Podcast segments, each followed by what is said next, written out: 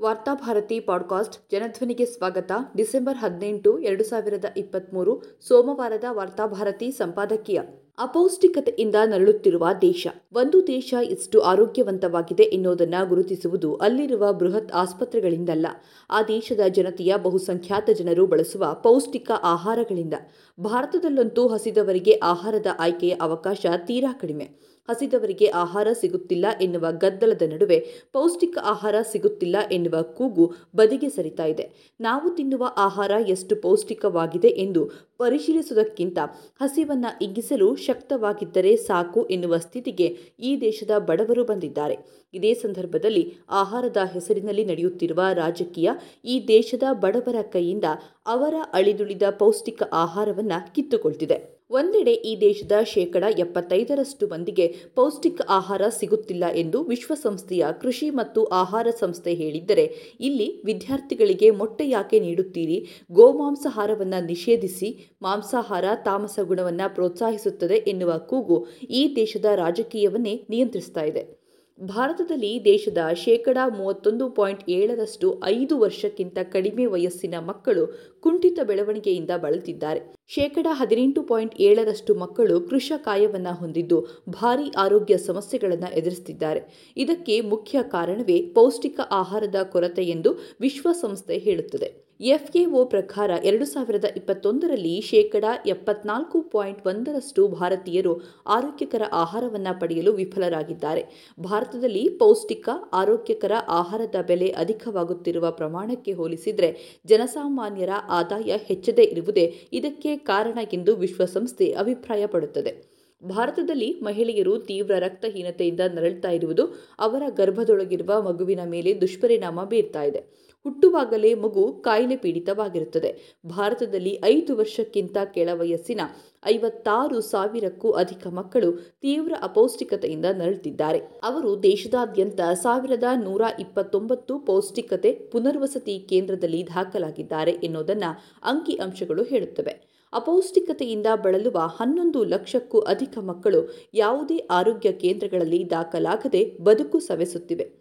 ಎರಡು ಸಾವಿರದ ಇಪ್ಪತ್ತೆರಡು ಇಪ್ಪತ್ತ್ಮೂರರಲ್ಲಿ ಪುನರ್ವಸತಿ ಕೇಂದ್ರಗಳಲ್ಲಿ ದಾಖಲಾದ ಒಟ್ಟು ಮಕ್ಕಳ ಸಂಖ್ಯೆ ಒಂದು ಪಾಯಿಂಟ್ ಎಂಟು ಒಂಬತ್ತು ಲಕ್ಷ. ಎರಡು ಸಾವಿರದ ಇಪ್ಪತ್ತೊಂದು ಇಪ್ಪತ್ತೆರಡರಲ್ಲಿ ಒಂದು ಪಾಯಿಂಟ್ ಮೂರು ಎರಡು ಲಕ್ಷ ಮಕ್ಕಳು ತೀವ್ರ ಅಪೌಷ್ಟಿಕತೆಯ ಕಾರಣಕ್ಕಾಗಿ ವಿವಿಧ ಕೇಂದ್ರಗಳಲ್ಲಿ ದಾಖಲಾಗಿದ್ದಾರೆ. ಐದು ವರ್ಷಕ್ಕಿಂತ ಕೆಳ ವಯಸ್ಸಿನ ಮಕ್ಕಳ ಅಪೌಷ್ಟಿಕತೆ ಮಧ್ಯಪ್ರದೇಶದಲ್ಲಿ ಗರಿಷ್ಠವಾಗಿದೆ. ವಿಪರ್ಯಾಸವೆಂದರೆ ಅಭಿವೃದ್ಧಿಯಲ್ಲಿ ದೇಶಕ್ಕೆ ಮಾದರಿ ಎಂದು ಮಾಧ್ಯಮಗಳ ಮೂಲಕ ಬಿಂಬಿಸಲ್ಪಡ್ತಿರುವ ಗುಜರಾತ್ ತೀವ್ರ ಅಪೌಷ್ಟಿಕತೆಗಾಗಿ ದೇಶದಲ್ಲೇ ಎರಡನೇ ಸ್ಥಾನದಲ್ಲಿದೆ. ಗುಜರಾತಿನಲ್ಲಿ ಅಪೌಷ್ಟಿಕತೆಯ ಜೊತೆ ಜೊತೆಗೆ ಸಾವಿನ ಸಂಖ್ಯೆಯಲ್ಲೂ ಏರಿಕೆಯಾಗಿದೆ. ಇಲ್ಲಿ ಮಹಿಳೆಯರು ತೀವ್ರ ಅನಾರೋಗ್ಯವನ್ನು ಎದುರಿಸುತ್ತಿರುವುದನ್ನು ಗುರುತಿಸಲಾಗಿದೆ.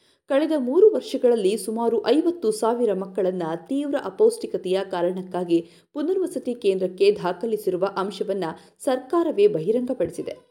ಎರಡು ಸಾವಿರದ ಇಪ್ಪತ್ತೊಂದು ಇಪ್ಪತ್ತೆರಡರ ಸಾಲಿನಲ್ಲಿ ದೇಶದಾದ್ಯಂತ ಇಪ್ಪತ್ತೆಂಟು ರಾಜ್ಯಗಳು ಹಾಗೂ ಎಂಟು ಕೇಂದ್ರಾಡಳಿತ ಪ್ರದೇಶಗಳಲ್ಲಿ ತೀವ್ರವಾದ ಅಪೌಷ್ಟಿಕತೆ ಎದುರಾಗಿದೆ.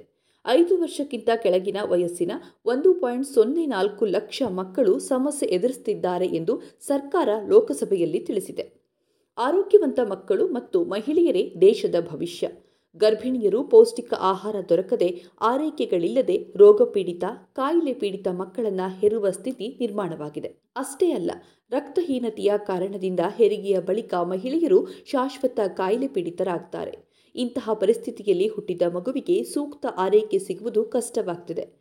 ಇಂತಹ ಮಕ್ಕಳು ಬೌದ್ಧಿಕವಾಗಿ ಅಥವಾ ದೈಹಿಕವಾಗಿ ದೇಶದ ಪಾಲಿಗೆ ಸಂಪನ್ಮೂಲವಾಗೋದಾದರೂ ಹೇಗೆ ಸಾಧ್ಯ? ನಾವಿಂದು ಯುವಕರಲ್ಲಿ ಕ್ರೀಡಾ ಪ್ರತಿಭೆಗಳನ್ನು ಹುಡುಕ್ತೇವೆ. ಬಲಾಢ್ಯ, ಶಕ್ತಿಶಾಲಿ, ಬುದ್ಧಿವಂತ ವಿದ್ಯಾರ್ಥಿಗಳು ಯುವಕರು ದೇಶದ ಆಸ್ತಿ ಎಂದು ಸರ್ಕಾರ ಘೋಷಿಸುತ್ತದೆ. ಆದರೆ ಅಂತಹ ಯುವಕರನ್ನ ಬೆಳೆಸುವ ಹೊಣೆಗಾರಿಕೆ ಕೂಡ ಸರ್ಕಾರದ್ದೇ ಆಗಿದೆ.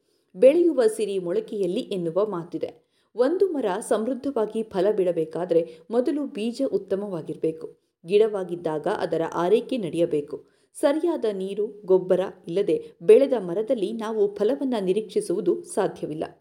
ತಾಯಂದಿರಿಗೆ ಮತ್ತು ಮಕ್ಕಳಿಗೆ ಪೌಷ್ಟಿಕ ಆಹಾರವನ್ನು ಒದಗಿಸುವುದೆಂದರೆ ಈ ದೇಶದ ಜನಸಂಖ್ಯೆಯನ್ನು ಶಕ್ತಿಯಾಗಿಸುವುದೆಂದು ಅರ್ಥ.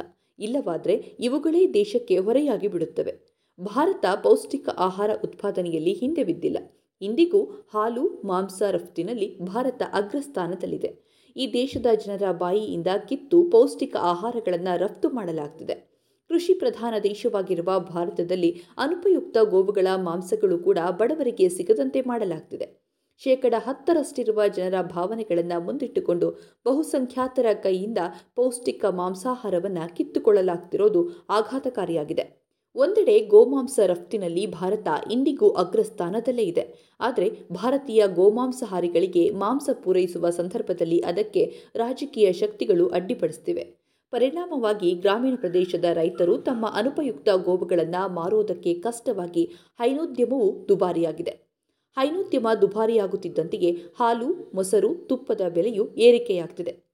ಇದೇ ಸಂದರ್ಭದಲ್ಲಿ ರೈತರು ತ್ಯಜಿಸಿದ ಅನುಪಯುಕ್ತ ಗೋವುಗಳನ್ನು ಸಾಕುವ ಹೊಣೆಗಾರಿಕೆಯನ್ನು ಸರ್ಕಾರ ಗೋಶಾಲೆಗಳಿಗೆ ನೀಡಿದೆ. ಅನುಪಯುಕ್ತ ಗೋವುಗಳ ಸಾಕಣೆಗಾಗಿ ಸರ್ಕಾರ ಪ್ರತಿ ವರ್ಷ ಸಾವಿರಾರು ಕೋಟಿ ರುಗಳನ್ನು ವ್ಯಯ ಮಾಡ್ತಿದೆ. ವಿಪರ್ಯಾಸವೆಂದರೆ ಗೋಶಾಲೆಗಳು ಅಕ್ರಮಗಳ ಬೀಡಾಗಿದ್ದು ಈ ಹಣ ಗೋವುಗಳ ಸಾಕಣೆಗೆ ಬಳಕೆಯಾಗ್ತಿಲ್ಲ. ಗೋಶಾಲೆಯಲ್ಲಿರುವ ಅನುಪಯುಕ್ತ ಗೋವುಗಳು ಗುಟ್ಟಾಗಿ ಬೃಹತ್ ಮಾಂಸ ಸಂಸ್ಕರಣಾ ಘಟಕಗಳಿಗೆ ರವಾನೆಯಾಗಿ ಅಲ್ಲಿಂದ ವಿದೇಶಗಳಿಗೆ ರಫ್ತಾಗ್ತಿವೆ. ಒಟ್ಟಿನಲ್ಲಿ ಭಾರತೀಯರು ಅದರಲ್ಲೂ ದುರ್ಬಲ ಸಮುದಾಯದ ಬಡ ಜನರು ಗೋಮಾಂಸದಂತಹ ಪೌಷ್ಟಿಕ ಆಹಾರವನ್ನು ಬಳಕೆ ಮಾಡದಂತೆ ನೋಡಿಕೊಳ್ಳುವುದಕ್ಕಾಗಿಯೇ ಈ ದೇಶದಲ್ಲಿ ಗೋಮಾಂಸಾಹಾರ ಸೇವನೆಯನ್ನು ರಾಜಕೀಯಗೊಳಿಸಲಾಗಿದೆ. ದೇಶದ ಅಪೌಷ್ಟಿಕತೆಯ ಸಮಸ್ಯೆಯನ್ನು ಕಡಿಮೆಗೊಳಿಸಲು ಇರುವ ಒಂದೇ ಒಂದು ದಾರಿ ಎಂದರೆ ಗೋಮಾಂಸಾಹಾರವನ್ನು ಸರ್ಕಾರವೇ ಪ್ರೋತ್ಸಾಹಿಸುವುದು. ಅನುಪಯುಕ್ತ ಗೋವುಗಳನ್ನು ಮಾರುವ ಸಂಪೂರ್ಣ ಸ್ವಾತಂತ್ರ್ಯವನ್ನು ಆ ಗೋವುಗಳ ಹಕ್ಕುದಾರರಾಗಿರುವ ರೈತರಿಗೆ ನೀಡುವುದು. ಈ ಮೂಲಕ ಗೋ ಸಾಕಣೆಯ ವೆಚ್ಚವೂ ಇಳಿಕೆಯಾಗುತ್ತದೆ. ಇದು ಪರೋಕ್ಷವಾಗಿ ಹೈನೋದ್ಯಮಕ್ಕೆ ಪ್ರೋತ್ಸಾಹ ನೀಡುತ್ತದೆ. ಸಹಜವಾಗಿಯೇ ಹಾಲು, ಬೆಣ್ಣೆ, ತುಪ್ಪಗಳ ಬೆಲೆ ಇಳಿಕೆಯಾಗುತ್ತದೆ.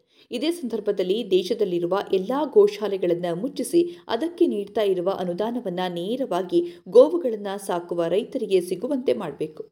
ಇದು ಹೈನೋದ್ಯಮದ ಮೇಲೆ ಮಾತ್ರವಲ್ಲ ಆಹಾರ ಉತ್ಪಾದನೆಯ ಮೇಲೆಯೇ ಧನಾತ್ಮಕ ಪರಿಣಾಮವನ್ನು ಬೀರುತ್ತದೆ. ಮಾಂಸಾಹಾರ ಅಗ್ಗದ ಬೆಲೆಯಲ್ಲಿ ದೊರಕತೊಡಗಿದಂತೆಯೇ ತರಕಾರಿ ಬೆಲೆಯು ಸಹಜವಾಗಿ ಇಳಿಕೆಯಾಗತೊಡಗುತ್ತದೆ.